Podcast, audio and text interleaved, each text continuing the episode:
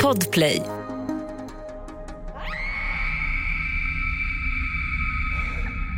Skriket gick som ett knivstick genom hela kroppen. Jag böjde mig framåt, plågad av verken. Det ekade högt i hela tunneln och lät mer intensivt för varje sekund som gick. Jag kved av smärta. Det kändes som att benen inuti mig vreds om och gick sönder. Då tog överlevnadsinstinkten över och jag fortsatte mot utgången.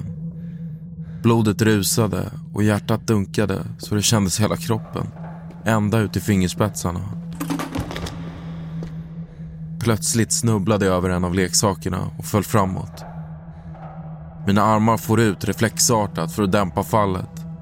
Och bakom mig hörde jag tunga fotsteg närma sig. Men jag vågade inte vända mig om.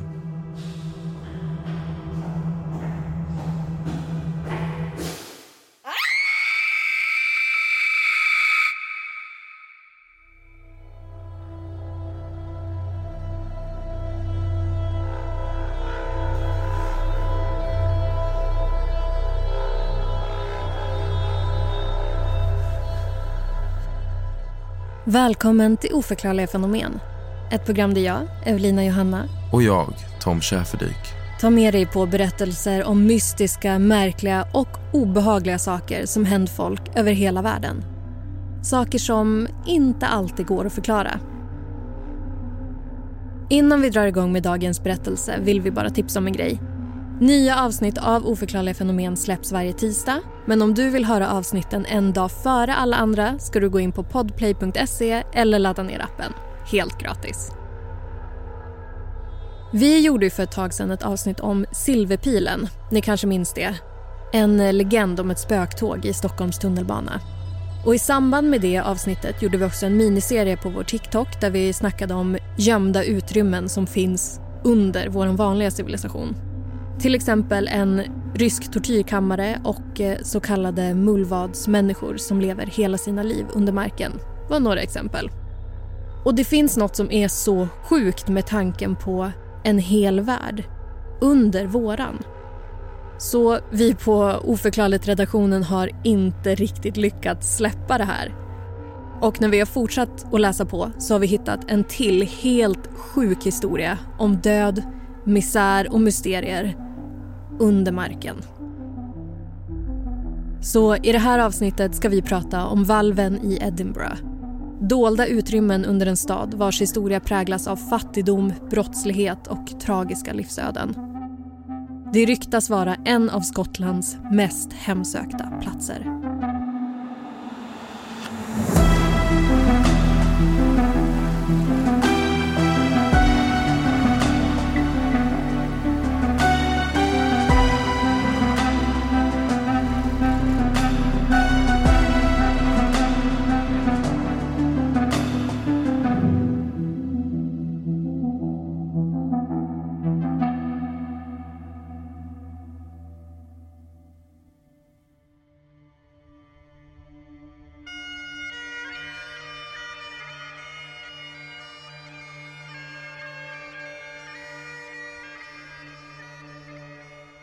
I Edinburghs gamla stadsdel sträcker sig en lång gata med affärer, kaféer och lägenhetsbyggnader på vardera sida.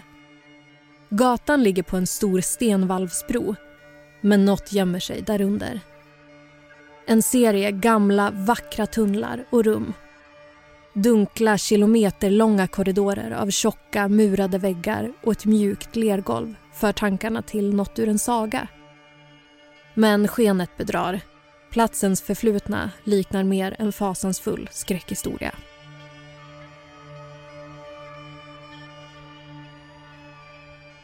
Det var på 1700-talet idén om en expansion av Edinburgh växte fram. Staden var överbefolkad och det fanns ett stort behov av mer utrymme. Det fanns också en rädsla om en invasion från England som Skottland varit i konflikt med under många år. Oron för krig hade redan på 1500-talet resulterat i en stor mur runt stan som nu gjorde det svårt att expandera utåt. Lösningen blev att istället utöka stan underifrån och göra plats för förvaringsutrymmen till nya bostäder och verksamheter som byggdes på bron. Den södra bron, Edinburgh South Bridge, stod klar 1788 En gammal dam som varit fru till en respekterad domare hade sitt hem i ett av de få hus som redan stod på platsen.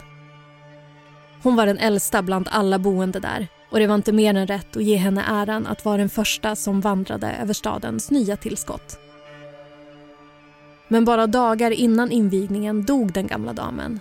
Planerna ändrades och istället hedrade man henne genom att bära hennes kista över bron. Kanske var det redan då bron fick sitt rykte om att vara hemsökt.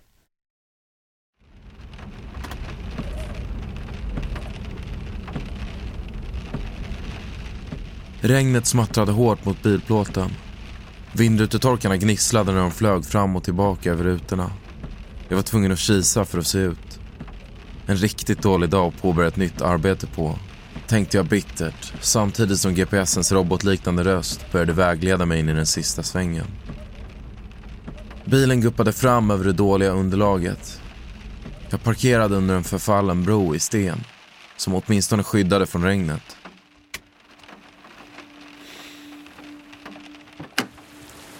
Konstigt. Hade jag verkligen hamnat rätt, tänkte jag, och började fippla efter mobilen i fickan för att ringa chefen. Varför hade han inte informerat mig mer om det här projektet? Vanligtvis fick jag en lång lista med vem jag skulle möta på plats, när och hur arbetet skulle utföras. Nu fick jag bara lösa uppgifter om ett område i dåligt skick och en adress. Signalerna gick till telefonsvararen. Jag drog upp ärmen på arbetsoverallen och såg att klockan redan var 5 på eftermiddagen. Det hade tagit lång tid att komma fram på grund av ovädret. Nu satt säkert chefen vid middagsbordet och firade in helgen med sin familj.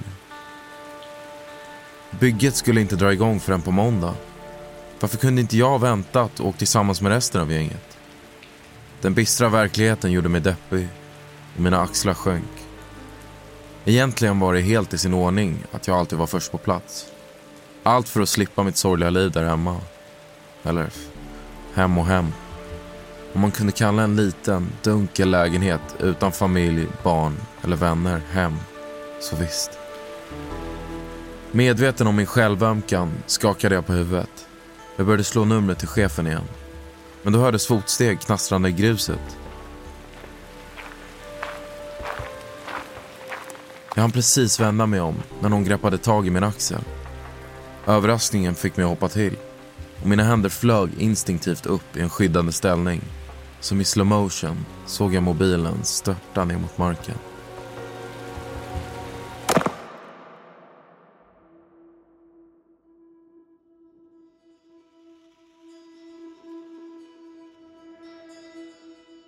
Trots den gamla damens tragiska bortgång och rykten om att bron var olycksdrabbad och hemsökt såg flera affärsmän sin chans att öppna olika typer av verksamheter på bron.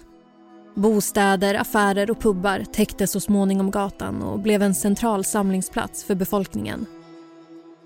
Valvens mörka och lufttäta utrymmen användes till förvaring av gods och handelsvaror. Och skomakare och ståltillverkare förvandlade vissa utrymmen till verkstäder och ett antal pubbar öppnade också nere i mörkret. Men bara ett årtionde efter Valvens invigning övergav affärsmännen utrymmena eftersom bron inte var tillräckligt tät. Vattenläckor trängdes in och förstörde allt som förvarades där. Då ockuperades Valven istället av stans fattigaste invånare som letade efter en trygg tillvaro att slå sig till ro på. Och trots att Valven inte var byggda som bostäder var efterfrågan stor. Det var inte ovanligt att flera familjer trängde ihop sig i ett och samma rum. Och det blev allt trängre när fler fick kännedom om valven.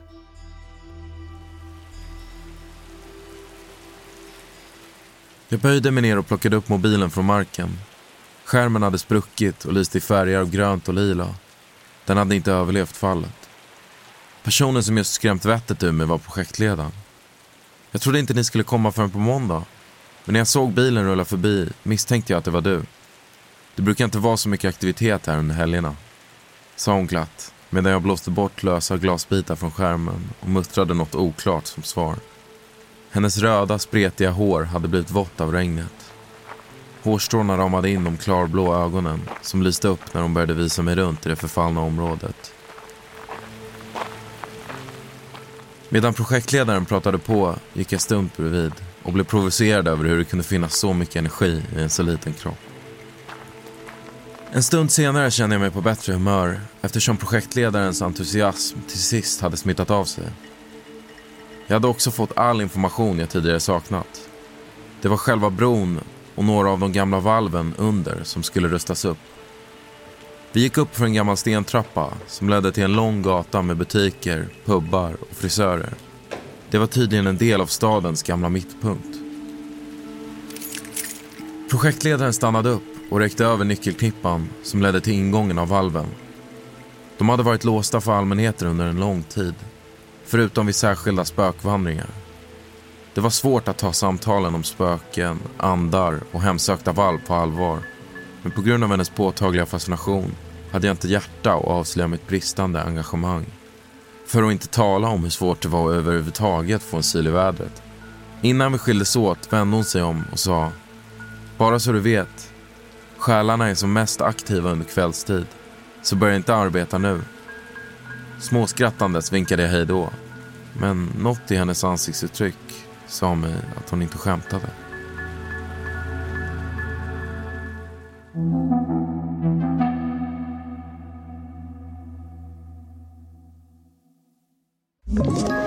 Ett poddtips från Podplay. I Fallen jag aldrig glömmer djupdyker Hasse Aro i arbetet bakom några av Sveriges mest uppseendeväckande brottsutredningar.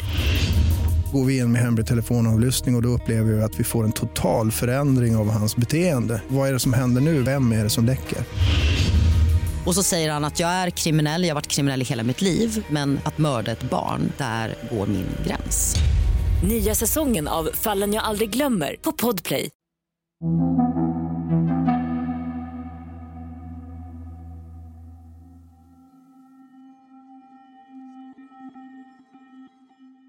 Det var inte bara hemlösa som sökte sig till den underjordiska miljön.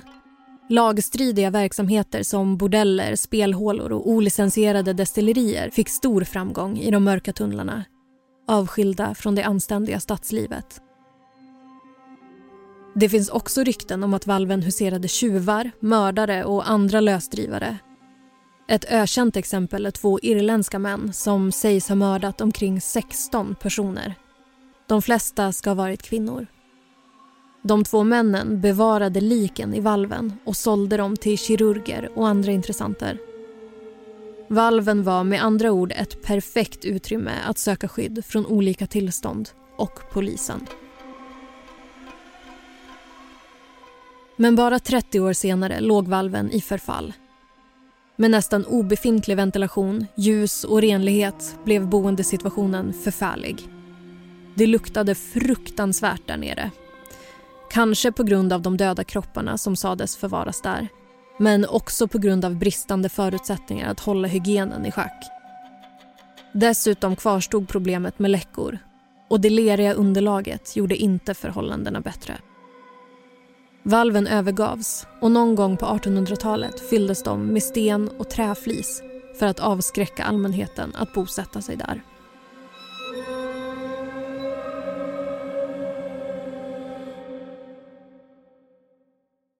Trött och genomblöt gick jag tillbaka mot bilen. Det lockade att åka till värmen på hotellet. Men tanken på att smygstarta arbetet fick då klia i fingrarna. Jag kunde i alla fall jobba någon timme för att undvika den plågsamma tystnaden på hotellrummet, tänkte jag. Och började plocka ut lite verktyg.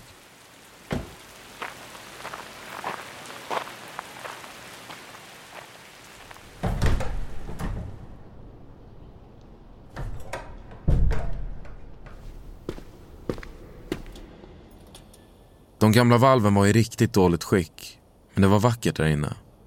Den mjuka men kompakta marken av lera avslöjade att många hade vandrat där innan mig. Försiktigt placerade jag min hand på en av de tjocka väggarna som förenades med välvda tak. Det omsorgsfulla hantverket var beundransvärt, men den lätta beröringen räckte för att väggen skulle börja smula sönder under mina fingrar. En upprustning var verkligen på tiden, tänkte jag. Och borstade av mina händer som hade täckts av ett lager damm. Det luktade jord och mögel i det mörka utrymmet. Bara några få lampor som installerats långt efter valven byggdes lyste upp rummet med ett svagt brandgult sken. Pannlampan som tryckte mot mitt huvud gav åtminstone tillräckligt med ljus för att börja jobba. Jag plockade upp släggan och satte igång. Efter några slag i ena väggen kände jag lugnet i kroppen som bara infann sig när jag fick sätta händerna i arbete på det här sättet.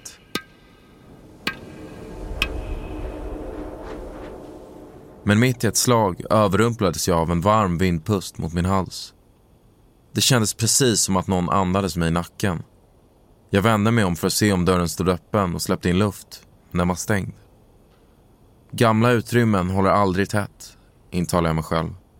Men det var svårt att ignorera den ilande känslan som löpte längs min ryggrad.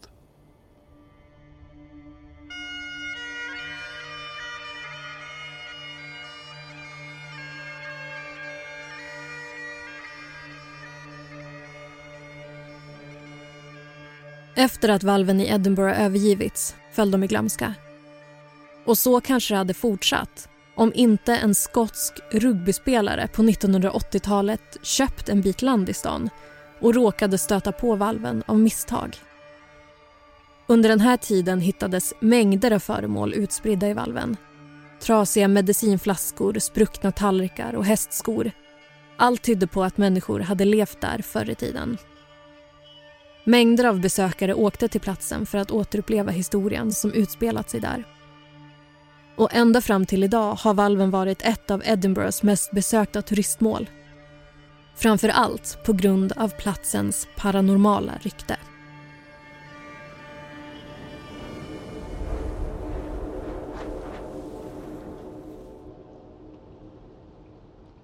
I ett försök att ignorera den märkliga sensationen av vindpusten fortsatte jag med arbetet. Men då kände jag vindpusten igen. Den här gången ännu tydligare. Den luktade ruttet och lite spritigt. Ett bekant ångestpåslag formade en klump i halsen. Det var nog dags att åka till hotellet. Jag var så trött att jag började inbilla mig saker, tänkte jag. Och lutade ryggen mot den halvtrasiga väggen.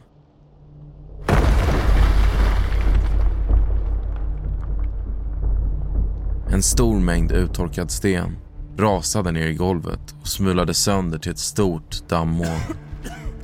Hostandes kisade jag genom dimman och såg ett spår av stenar i väggen som formade ett valv. Med två händer borstade jag bort mer lössten och insåg att det var en igenmurad ingång. Tröttheten var som bortblåst, likaså tanken att bege mig hemåt. Jag var alltför intresserad av den igenmurade väggen. Släggan svängde i stora drag och träffade väggen med hårda smällar. Till slut gick släggan igenom och ett stort hål formades i väggen. När jag böjde mig framåt för att se vad som gömde sig där bakom nådde en fruktansvärd stank med näsborrar. Det luktade riktigt unket, sliskigt och lite sött. Pannlampans sken lyste upp utrymmet och på golvet såg jag en stor hög med slitna nallar, trasiga dockor och andra leksaker.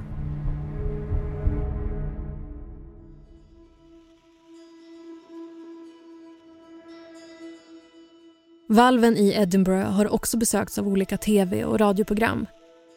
2003 gjorde en brittisk radioprofil ett inslag där inifrån.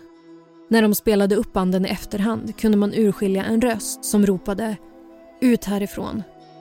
Ge er iväg!" 2009 spelade BBC in ett program tillsammans med skådespelaren Joe Swash som övernattade i valven. Men delar av materialet gick inte att använda eftersom oidentifierbara röster överröstade skådespelaren. Swash själv hade inte hört rösterna vid inspelningstillfället. Efter ungefär 20 minuter hade rösterna plötsligt upphört efter vad som lät som ljudet av barn som skrek. Ljudteknikern trodde först att de kom från nattklubbar i närheten. Men det visade sig vara felaktigt. Och än idag har ingen kunnat ge en logisk förklaring till var rösterna kom ifrån.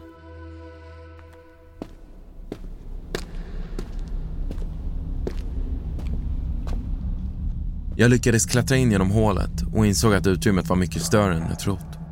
En tunnel sträckte sig så långt att det inte gick att se slutet. Det var verkligen gigantiskt här nere. Längs väggarna såg jag stora öppningar, minst 10 stycken på vardera sida. I flera av dem låg trasiga tallrikar, konservburkar och glasflaskor. Jag tänkte på projektledarens skrämmande historier om hur Edinburghs fattigaste bodde här förr i tiden. Jag kunde nästan känna deras ensamhet, deras smärta.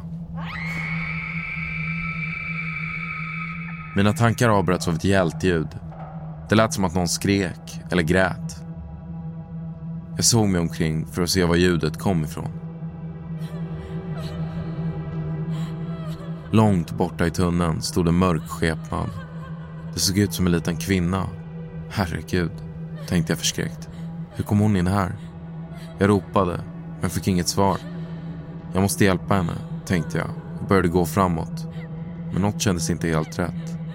Klumpen i min hals växte sig större.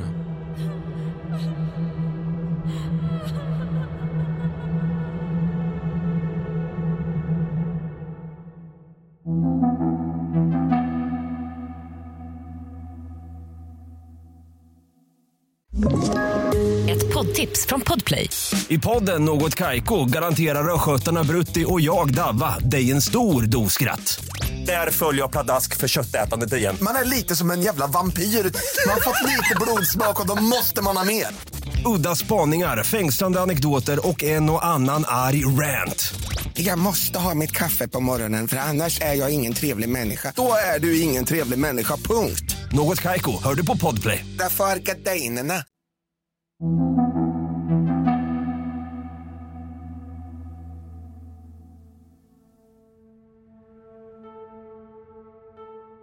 Flera berättelser av personer som besökt valven har varit skrämmande lika varandra.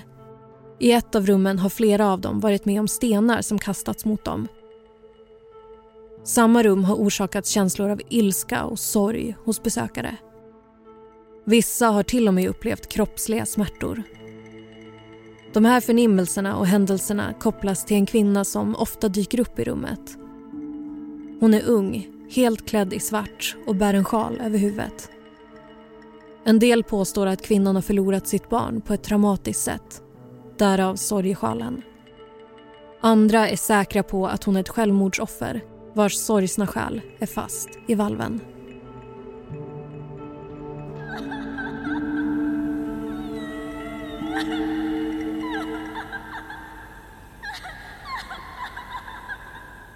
Min pannlampa började flimra.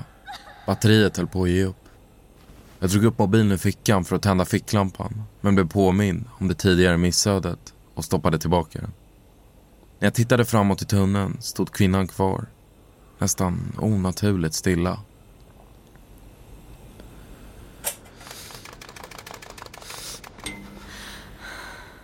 Lampan slocknade i mindre än en sekund och när den tändes igen var kvinnan plötsligt flera meter närmare.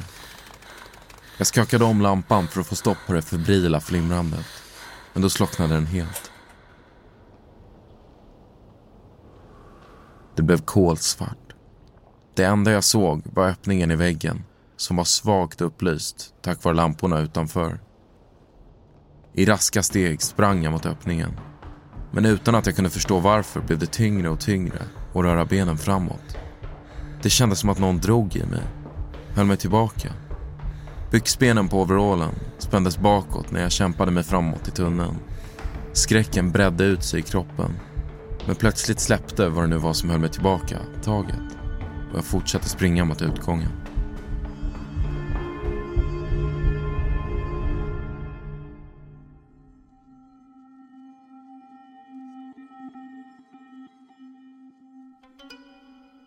Ett till andligt väsen som upprepade gånger skrämt slag på besökare har fått namnet The Watcher. Han kallas också Mr. Boots eftersom han bär knälånga kängor i läder. Han är en smal, lång man iklädd en blå kappa eller rock. Håret är uppsatt i en låg hästsvans. Ingen har kunnat identifiera The Watchers ansikte. Det är som en svart skugga. Han är känd för att knuffa, slå till eller röra vid människor som passerar.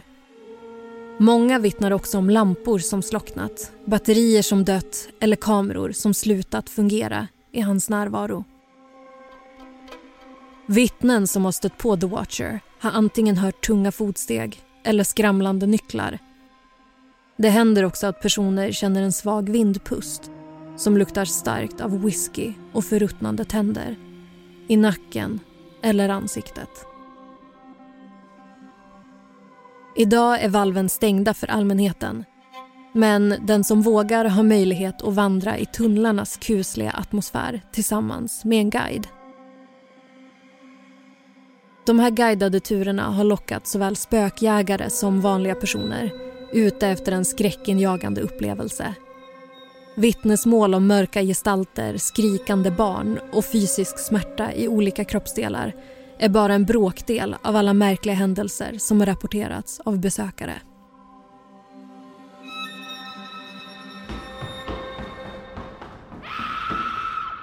När jag bara hade några meter kvar till utgången hörde jag ett öronbedövande vrål.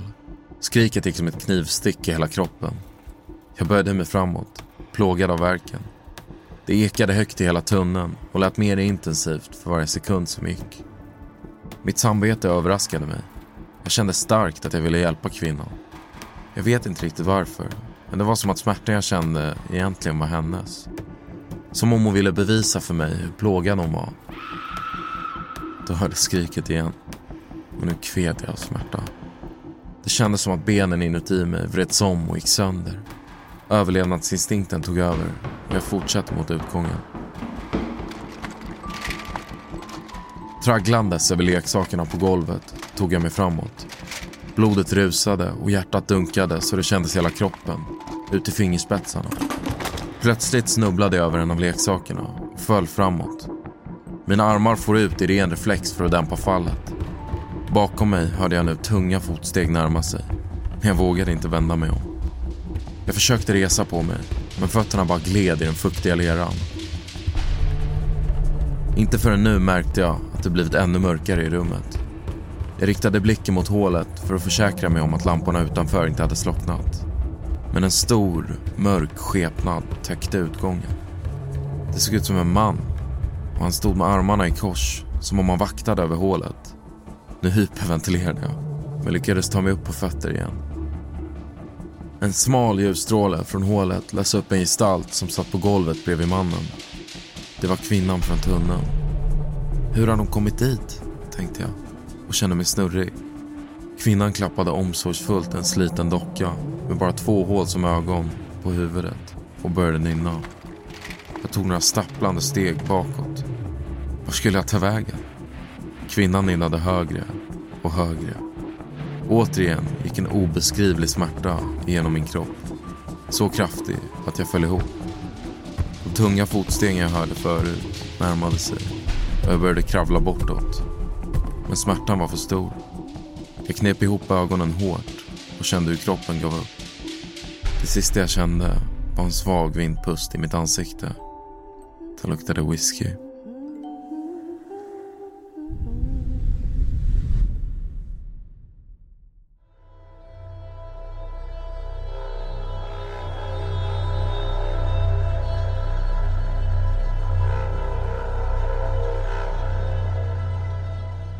Du har lyssnat på Oförklarliga fenomen med mig, Evelina Johanna. Och mig, Tom Schäferdiek. Glöm inte att följa oss på TikTok där ni kan se bilder från valven i Edinburgh. Har ni idéer på fler oförklarliga fenomen? Lämna en kommentar eller skriv till oss på Instagram. Båda hittar ni om ni söker på @oförklarligafenomen. I nästa avsnitt av Oförklarliga fenomen berättar vi om Mylingen. Ett barn som lämnats att dö av sin mor och begravts under golvbrädorna. Ett barn vars skratt kan höras eka i sin mammas hus långt efter att barnet själv lämnat jordelivet. Manuset i det här avsnittet är skrivet av Matilda Johansson. Redaktör Saga Vadensjö. Originalmusik Adam Bejstam. Huvudtema Oscar Wendel. Ljuddesign och exekutiv producent Daniel Murberg. Oförklarliga fenomen görs av oss på podcastbolaget Qast.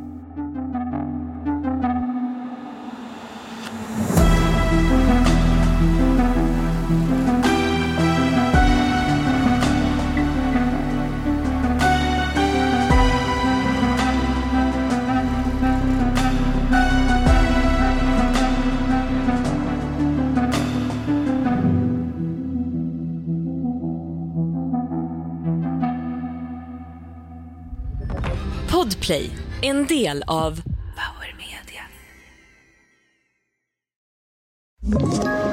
Ett poddtips från Podplay. I Fallen jag aldrig glömmer djupdyker Hasse Aro i arbetet bakom några av Sveriges mest uppseendeväckande brottsutredningar. Går vi in med hemlig telefonavlyssning och då upplever vi att vi får en total förändring av hans beteende. Vad är det som händer nu? Vem är det som läcker? Och så säger han att jag är kriminell, jag har varit kriminell i hela mitt liv. Men att mörda ett barn, där går min gräns. Nya säsongen av Fallen jag aldrig glömmer på Podplay.